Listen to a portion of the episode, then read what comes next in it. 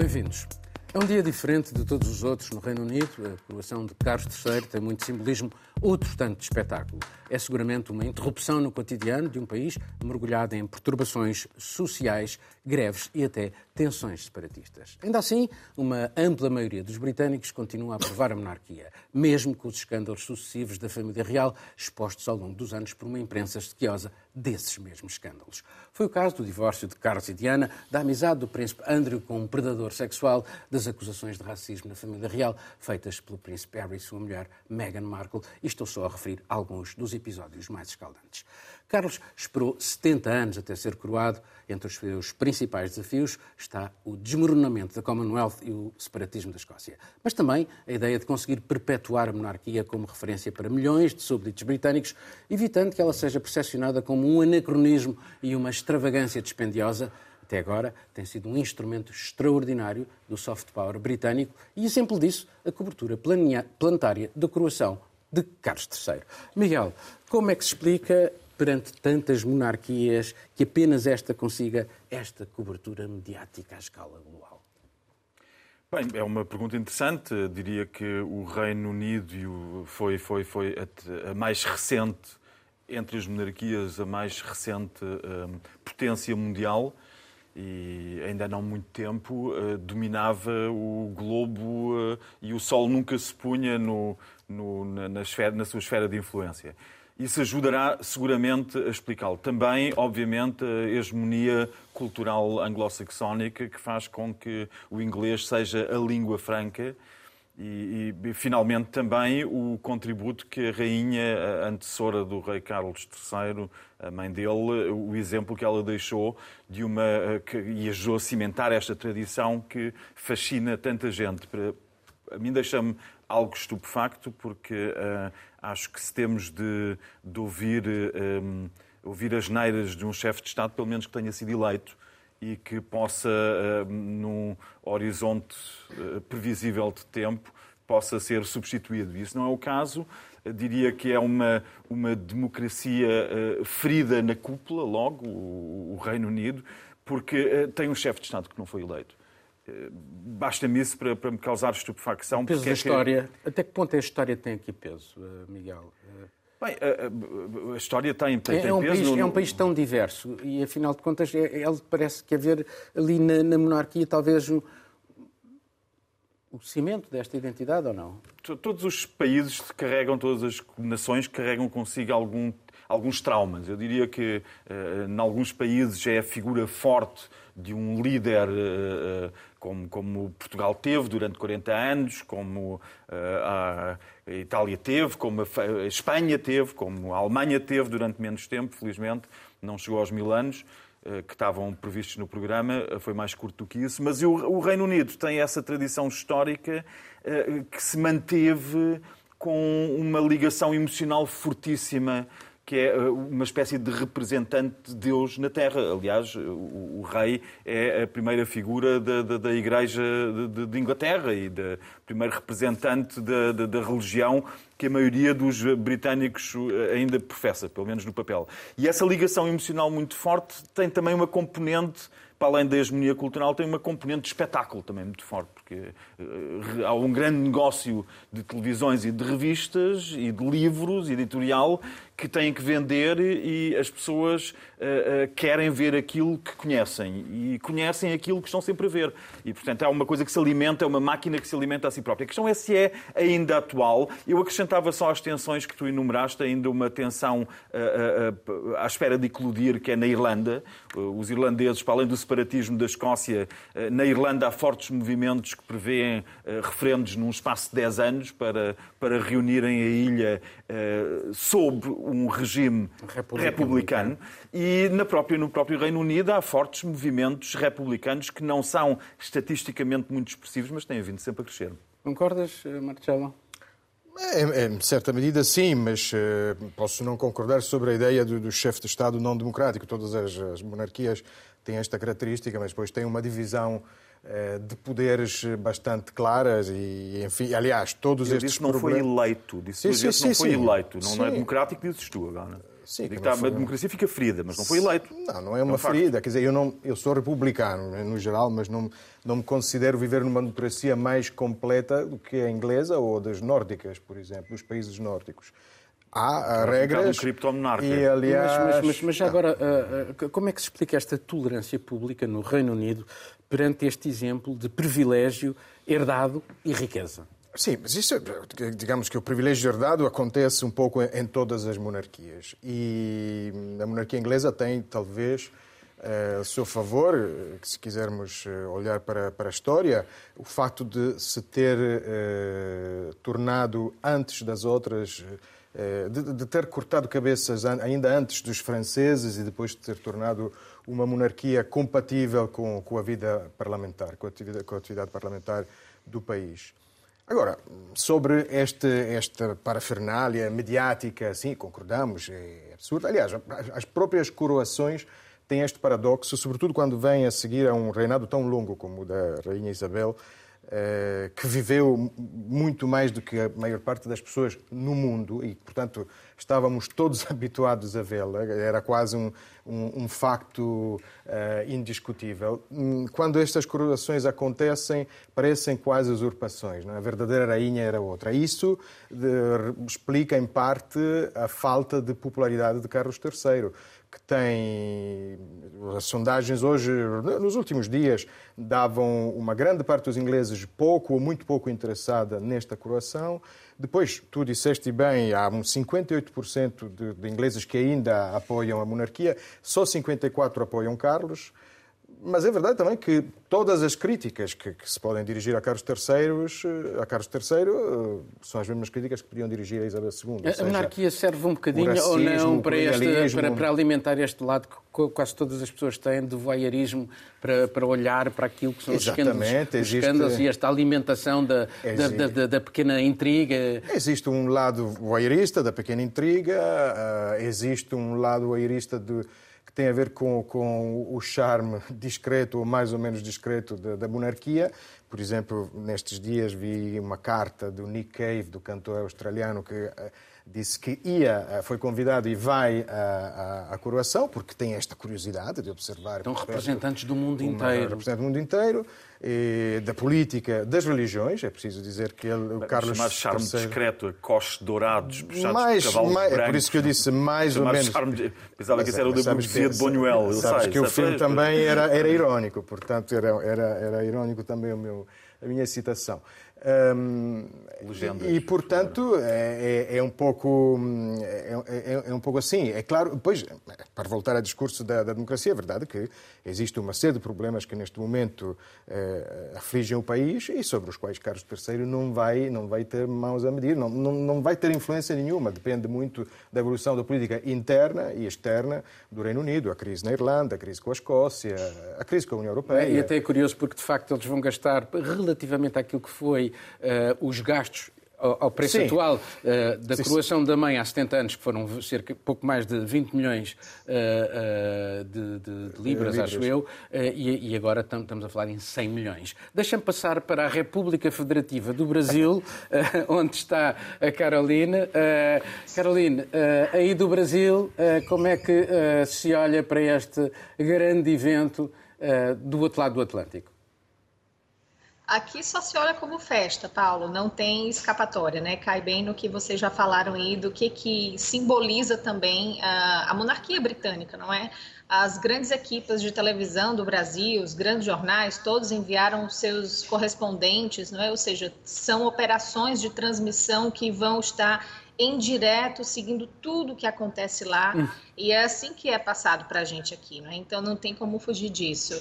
Eu acho é que nesse momento também o príncipe, o príncipe, nossa, eu ia falar príncipe, o rei Carlos III, não é? O rei Carlos III agora também não tem interesse em fazer com que isso uh, escorra de maneira mais negativa para ele, não é? A gente já comentou aqui no Mundo Sem Muros, por exemplo, de uma grande oportunidade perdida nesse momento, que seria a monarquia britânica se posicionar de outra forma com relação ao que foi o passado de tráfico, de exploração das colônias, por exemplo, algo que não foi feito e não vai ser. Ah, ainda assim, os 14 países em que o rei Carlos é chefe de Estado vão ter as suas programações festivas, os mais de 50 da Commonwealth também vão ter as suas comemorações festivas, portanto, eles tentam amarrar isso dentro desse momento de festa, de celebração, afinal de contas, é um rei chegando ao poder depois do reinado de uma mãe que, hum, por bem ou por mal, foi uma figura muito popular, que virou aquela, como o Marcelo disse, com quem nós todos estávamos acostumados, não é? Então, é tentar manter isso de maneira que respingue o menos negativamente possível nesse reinado que começa. Obrigado, Carolina. Vamos passar para outro tema.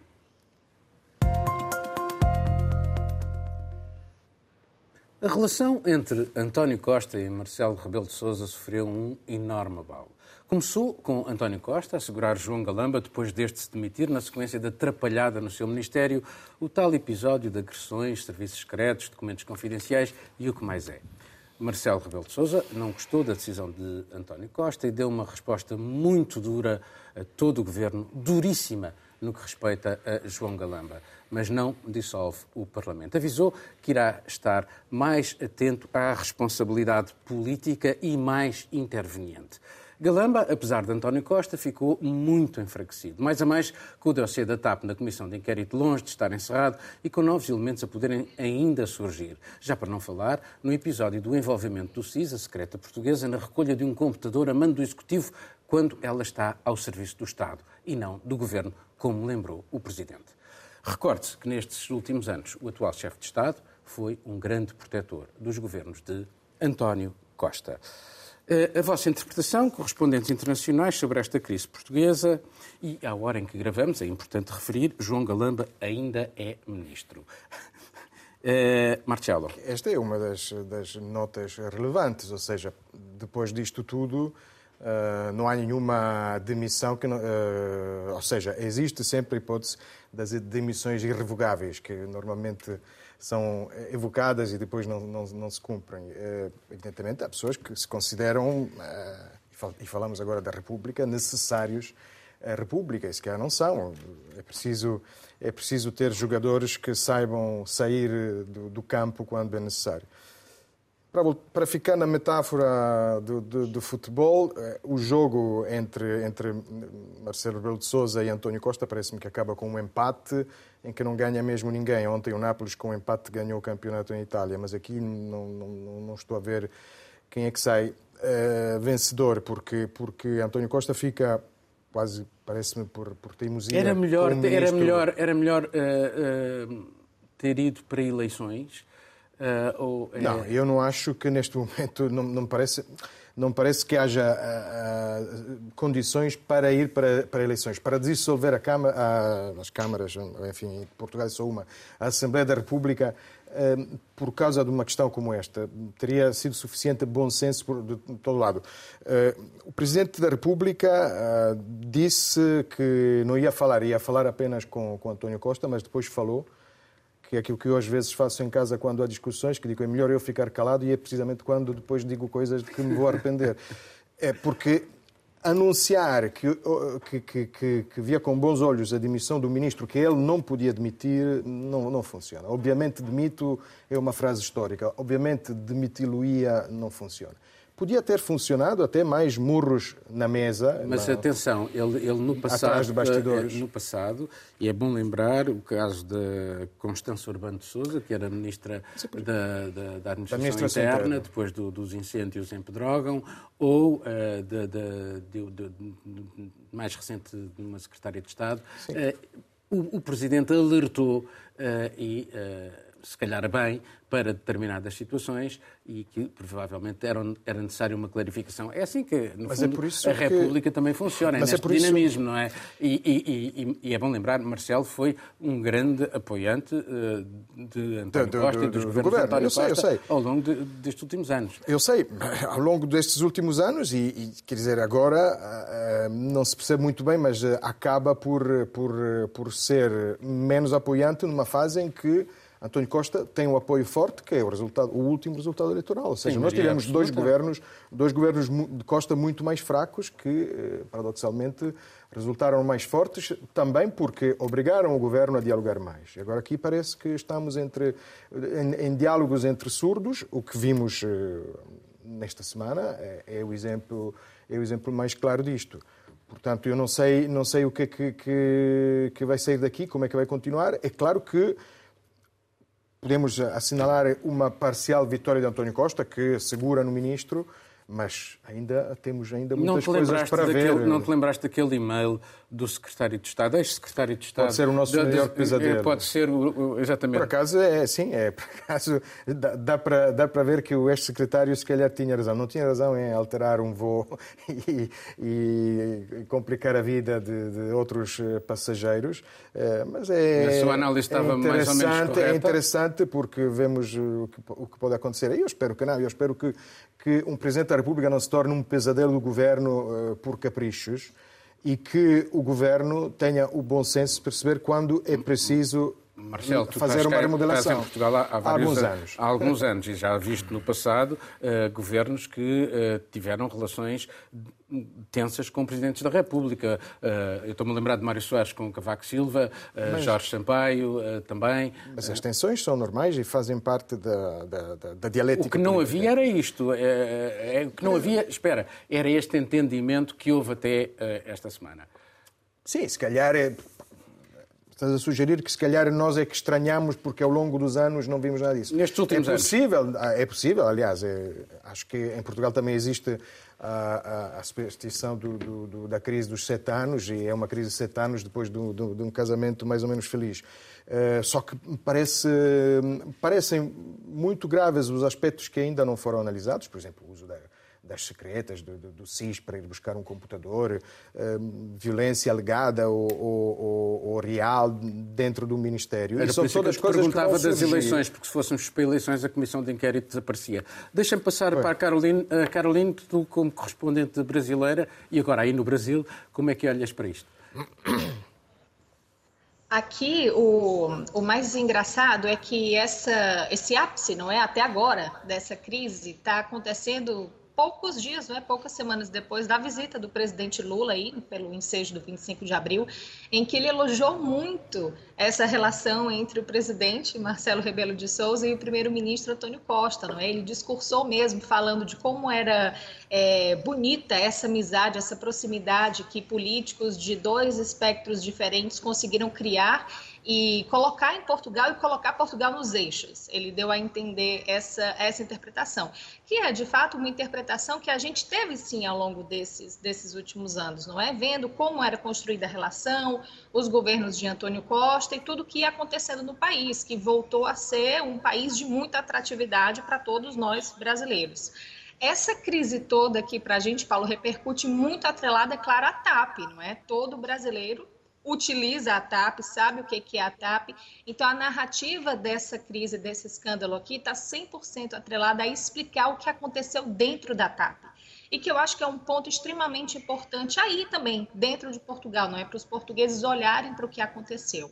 Toda essa conduta, essa crise, os atos do ministro Galamba, do ex-secretário, isso é uma confusão tão grande eu honestamente acho que o presidente, no pronunciamento dele, colocou uns adjetivos, não é? usando até as palavras do Costa, colocou uns adjetivos muito bem colocados, não é? Uma situação muito maluca, muito complexa.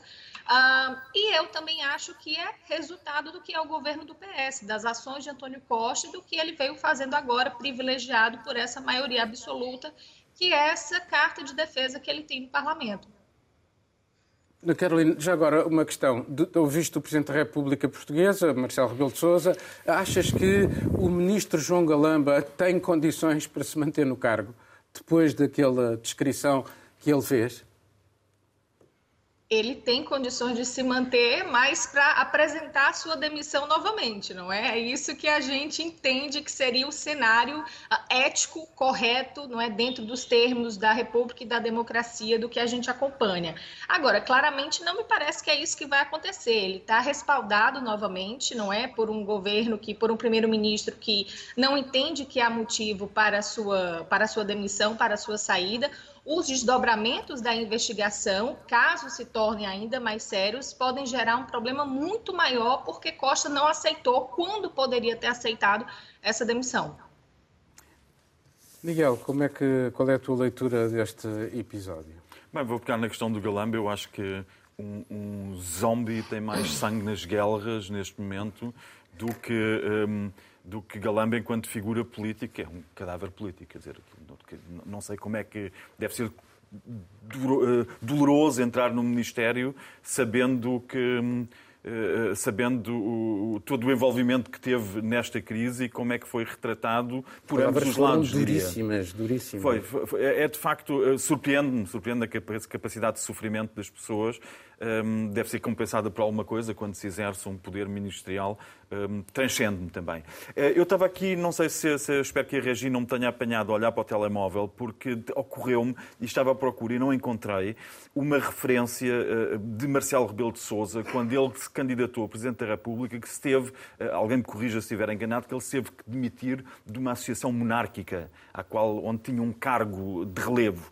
Um, estava à procura das, das referências a isso, um, não, não, encontrei, recordo, mas não, encontrei. Não uh, isto para dizer que Marcelo Rebelo de Sousa tem claramente tiques monárquicos. Não é preciso citar o, o Sr. Duque de Bragança a dizer que, que exerce o seu cargo como se fosse um rei, que disse isso sobre Marcelo Rebelo de Sousa. Tem, de facto, tiques monárquicos e não é daqueles tiques de monarca uh, uh, longe da população. Pelo contrário, é daqueles reis popularuchos das feiras e das farturas, enfim, no caso dele, dos gelados, não é?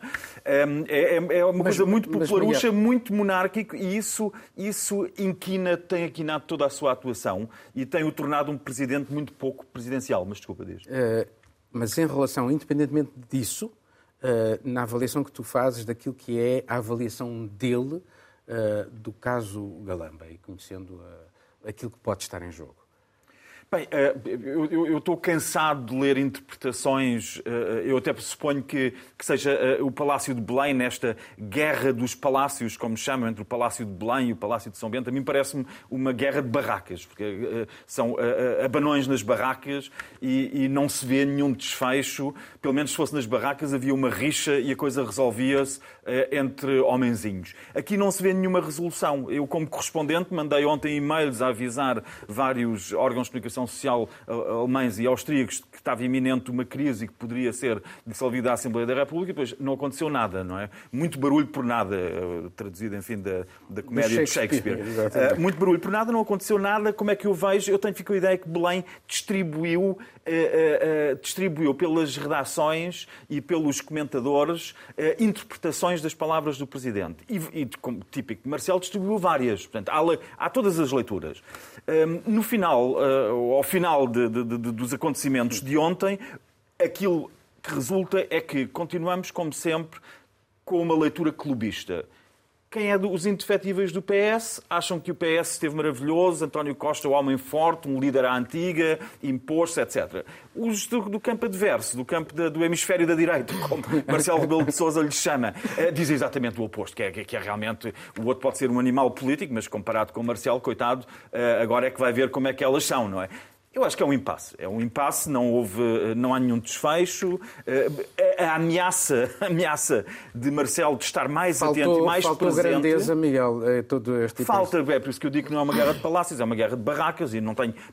Sou, eh, tenho muitos amigos, vivo na, na trafaria, tenho muitos amigos de pessoas que infelizmente não vivem em casas com, com paredes de alvenaria, eh, mas que acho que têm mais dignidade no seu dia-a-dia, na forma de como resolvem as coisas, do que o Presidente e o Primeiro-Ministro. E eu acho profundamente isto não alimenta, isto não, não alimenta os discursos antissistema, todos este, este episódio. Claro, temos mais. Este aqui é, acrescenta a este discurso de Marcelo que, que tudo ficou em águas Costa de bacalhau. Também, agora. E de Costa, mas nós, quer dizer, há inúmeros. Os provérbios portugueses parecem todos feitos para esta situação. É a zanga de comadres, é o diz o, o, o, o rotonu, é, é, é, é, que fica tudo em águas de bacalhau, e de facto parece que se podemos aplicar todos os provérbios portugueses, porque isto é uma coisa tão, tão portuguesa, no seu pior, é que não se resolve nada. É um agarra-me se não vou-me a eles. Eh, e depois, quando, quando Marcelo Rebelo de Sousa, só para terminar, Marcelo, um, se bem que eu interrompo tantas vezes, interrompo-me tu também. Não, não, mas, é, não, é, não, mas era só para completar o que tu disseste há pouco. Porque acho que aqui, como correspondentes, também é interessante saber um pouco como é que trabalhamos. Também, para mim, a notícia foi as demissões de, de Galamba, a recusa de António Costa e a nota, que já em si era bastante e estranha, a nota do, da Presidência da República que saiu logo a seguir o discurso de António Costa.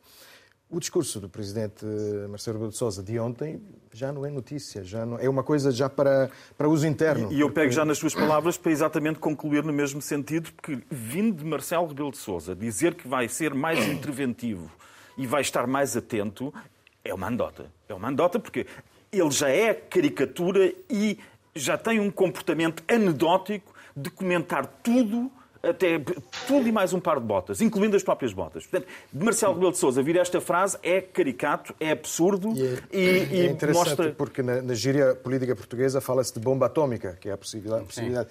E, e a, a, a, doutrina sobre a bomba atómica, a verdadeira, ensina que não se deve falar da bomba atómica.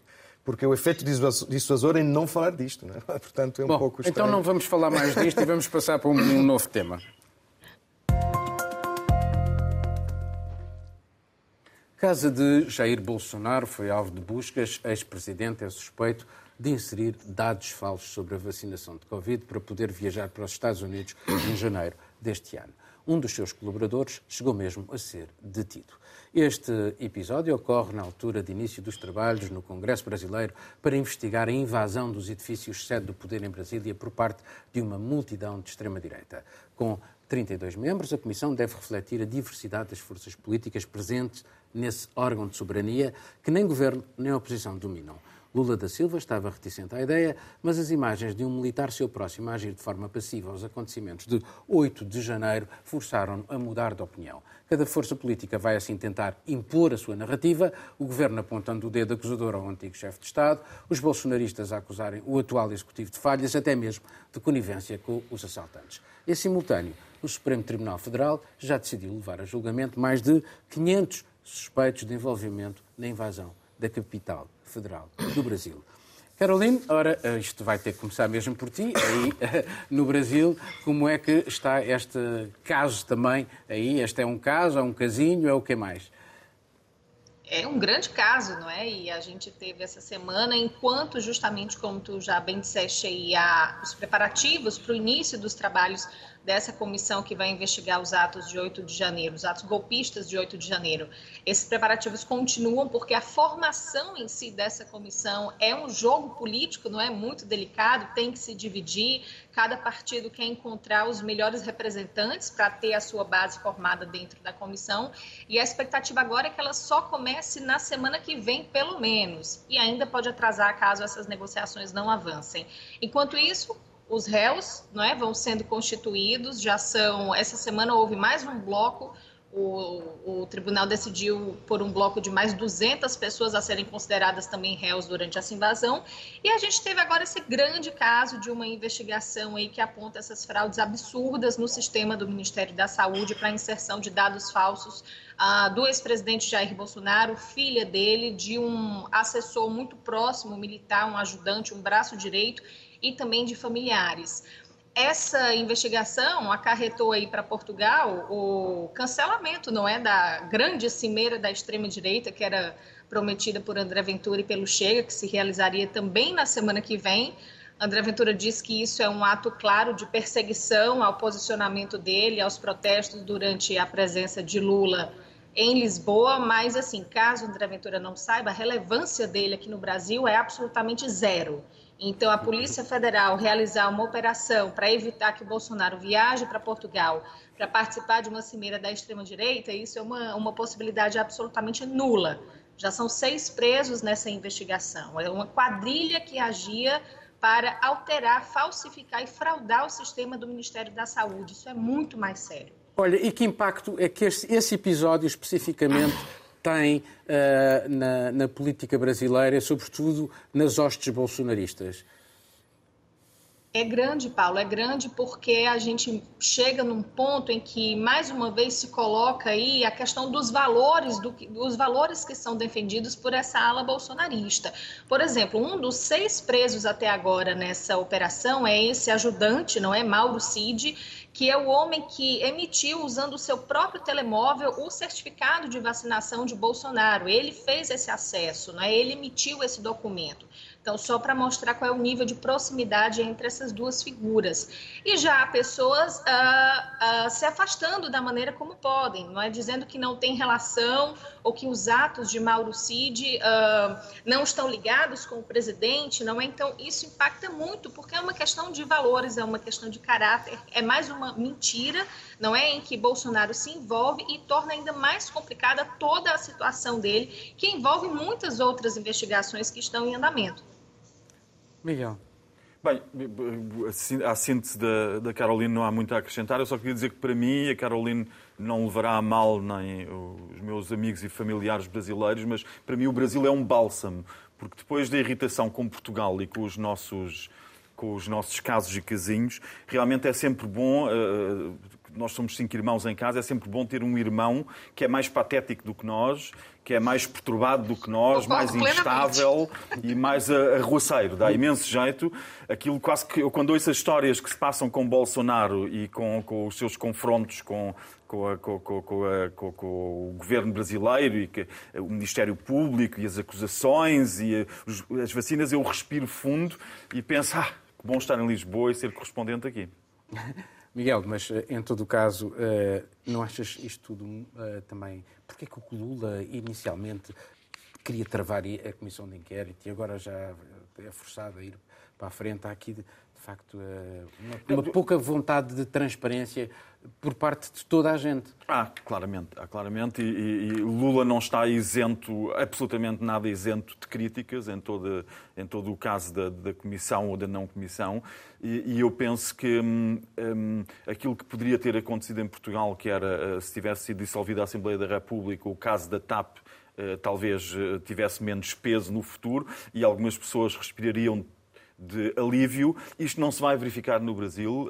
Eu espero que se apure com maior transparência aquilo que se passou do que tem sido o caso em Portugal, porque nós somos cada vez mais peritos aqui em criar uma opacidade, é tudo muito opaco à volta das decisões e é o Presidente da República o primeiro a dizer que há assuntos que não se falam em público. E farta-se de repetir que há assuntos que não se falam em público, como se estivéssemos eh, de regresso às diplomacias secretas e a, e a governos que, que são eleitos de 4 em 4 anos e depois do resto do tempo fazem rigorosamente o que lhes vai na real gana.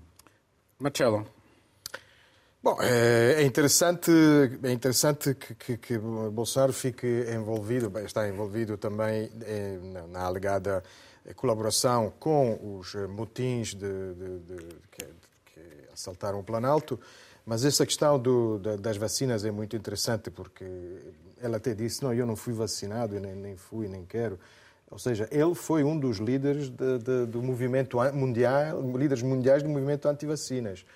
E, e, aliás, uma das coisas que, por, por qual os brasileiros, uma parte da opinião pública brasileira o, o acusa é, é, de ter uh, cometido atos gravíssimos que pioraram a situação uh, sanitária uh, no Brasil.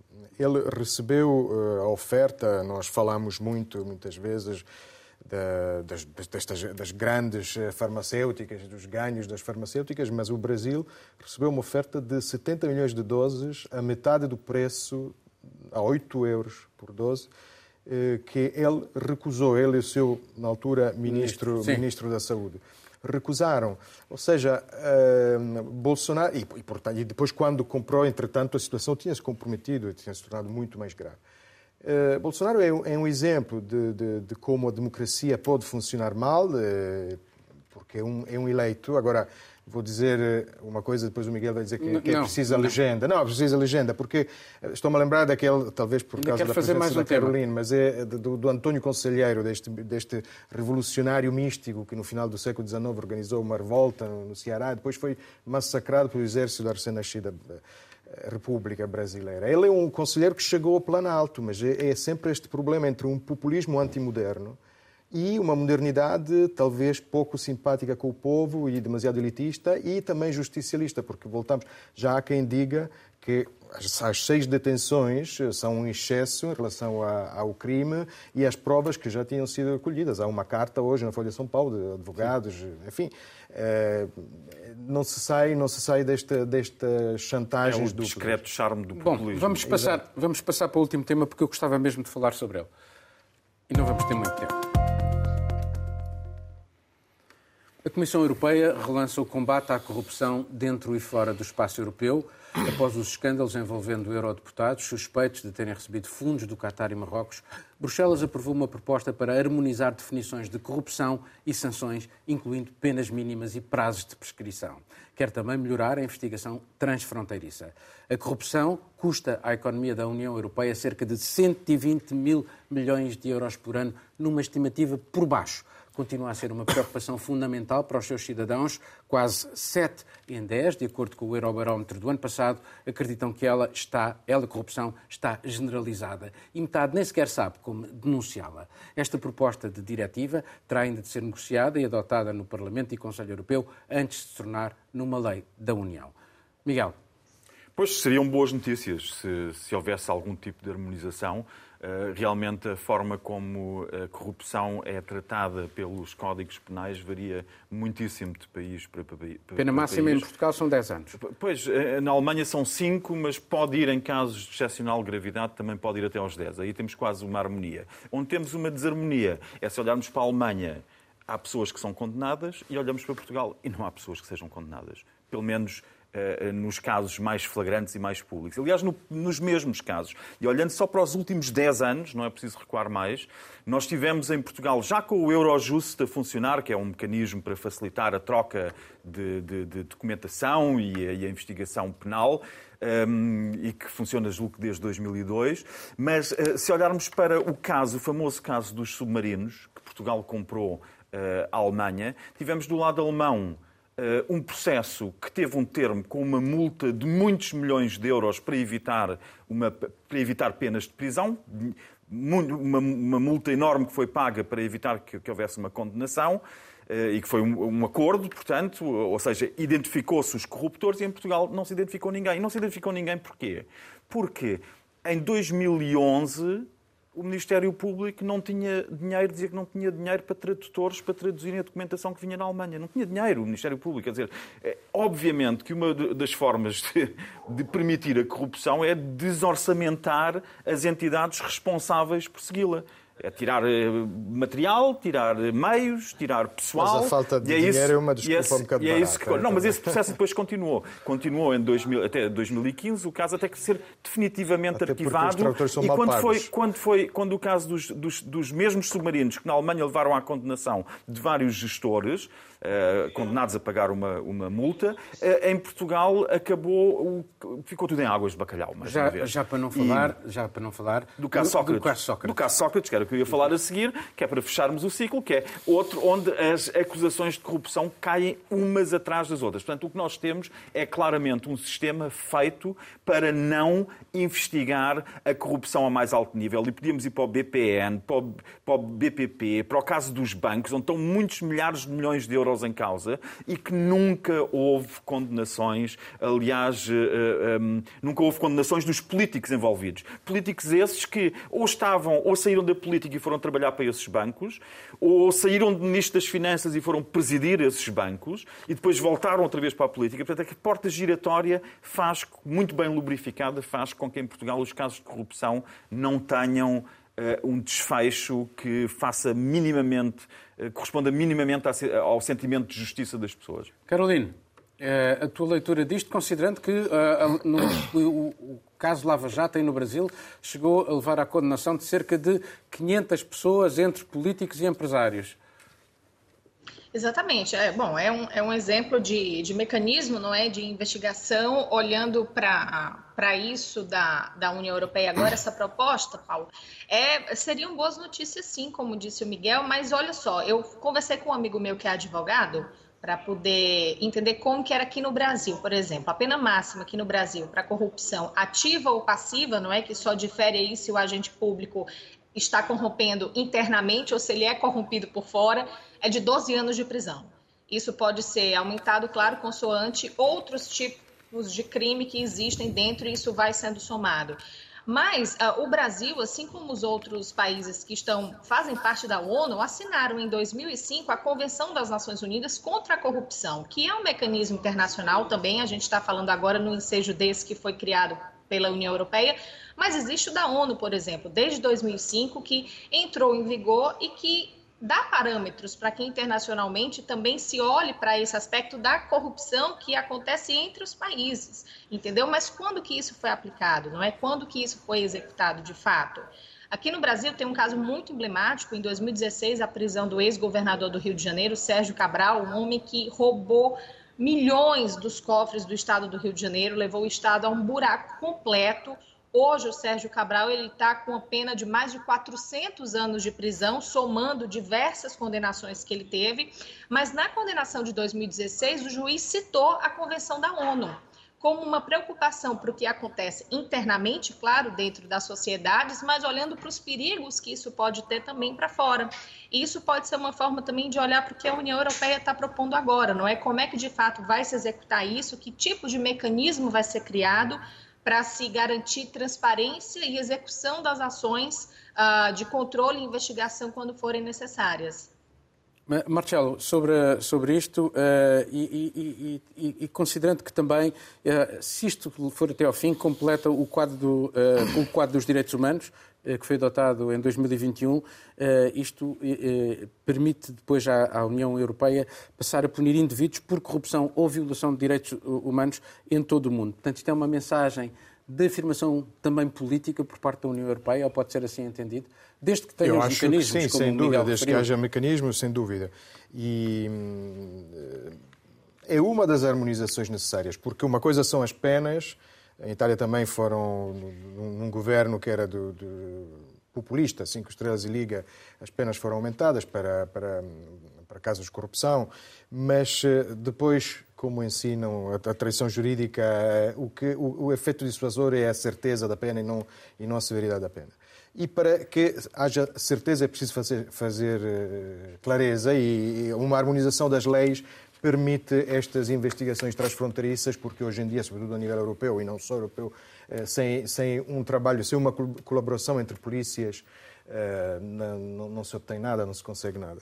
Eh, portanto, esta é mais uma harmonização necessária, eh, entre outras, por exemplo, nos últimos dias apareceram na imprensa portuguesa, hoje é um artigo da economista Susana Peralta no público, sobre a forma como fiscalizamos também os financiamentos europeus. Há organismos que são supostos serem auditados e que pedem eh, pareceres jurídicos a, a, a, quem faz a audição, que, que a auditoria que eh, praticamente escreve auditorias eh, como os auditados querem, e isto, eh, infelizmente, aumenta a desconfiança entre países onde a percepção da corrupção é muito alta e países onde a percepção é mais baixa. Bom, vou pedir ao Manuel Tomás para passar o separador para fazermos a ronda final. E é então o tempo agora para vocês destacarem outros assuntos. Vou começar por ti, Miguel. Eu gostava só de falar muito brevemente sobre o caso de, das operações policiais em vários países europeus, sobretudo Itália, Alemanha, mas outros, outros países também, incluindo Portugal, onde se tentou dar um grande golpe na, na Ndrangheta. Na, máfia, na máfia calabresa, calabresa um, além da siciliana da Cosa Nostra continua a atuar, ou da Camorra de Nápoles, eh, são muito ativas na Europa, sobretudo na Alemanha, sobretudo no estado, onde, eh, no estado da Renânia do Norte-Vestfália, onde há uma forte comunidade italiana, e houve centenas de detenções e às tantas uma pessoa fica a pensar como é que esta, eh, como é que esta, esta, esta máfia que move só em cocaína valores na casa dos 2 mil milhões de euros, eh, valor de rua que foram apreendidos em cocaína, as somas são astronómicas e como é que se faz a lavagem deste dinheiro através de grandes grupos de advogados, também em Portugal, através de restaurantes que estão sempre vazios e que fazem a lavagem de dinheiro, redes de empresas em offshore e volta meia volta a destes golpes. A Nandrangheta teve nos anos 80, nos anos anos 90, eh, batalhas entre si que causaram centenas de mortos, e, agora temos um golpe que parece quase eh, com eficácia desviar por momentos a atenção da corrupção política. Marcelo. Uh, eu quero falar da Grécia, onde o Supremo Tribunal de Justiça proibiu a participação de alguns partidos de extrema-direita nas eleições legislativas do próximo 21 de maio, e em particular o partido nacionalista Os Gregos, que eh, foi fundado e era liderado por eh, Ilias Kassidiaris, que era um ex-dirigente da Aurora Dourada, partido que foi, foi, foi também eh, dissolvido porque com acusações gravíssimas de agressões e até de um homicídio. Eh, mas o problema é que o Partido uh, Nova Democracia, que agora governa a Grécia, hum, tem infiltrações e tem uma proximidade com a extrema-direita demasiado forte. Foi por causa disso que aceitaram aprovar este, esta emenda de uma lei, um decreto, que proíbe um, uh, os membros de um partido cuja dirigência foi, foi condenada, proíbe a participação nas eleições. Uma, só uma curiosidade, o líder deste novo do partido está preso e o novo líder é um ex-juiz do mesmo Supremo Tribunal, como quem diz, infiltrações Car enormes. Caroline, ser rápida, por favor. Bom, muito rapidamente, então, só para destacar os últimos dias no Paraguai, não é? No último domingo houve eleições presidenciais que colocou o Santiago Penha do Partido Colorado uh, na vitória, mas o candidato do terceiro lugar, que é chamado aqui no Brasil de Bolsonaro Paraguaio, o Paio Cubas, né, da extrema-direita, não aceita esse resultado e ele e seus apoiadores foram às ruas uh, convocando aí as pessoas para que peçam recontagem de votos, dizendo que as eleições não foram legítimas, foram fraudadas, num cenário semelhante ao que nós vimos aqui no Brasil depois das eleições de outubro, mas importante ressaltar também com os observadores internacionais, como a União Europeia, a Organização dos Estados Ibero-Americanos e outras lideranças, todas reafirmando a transparência e a legitimidade das eleições eleições no Paraguai. Obrigado, obrigado a vocês também e chegamos assim ao fim de mais um programa. Tenha um bom fim de semana.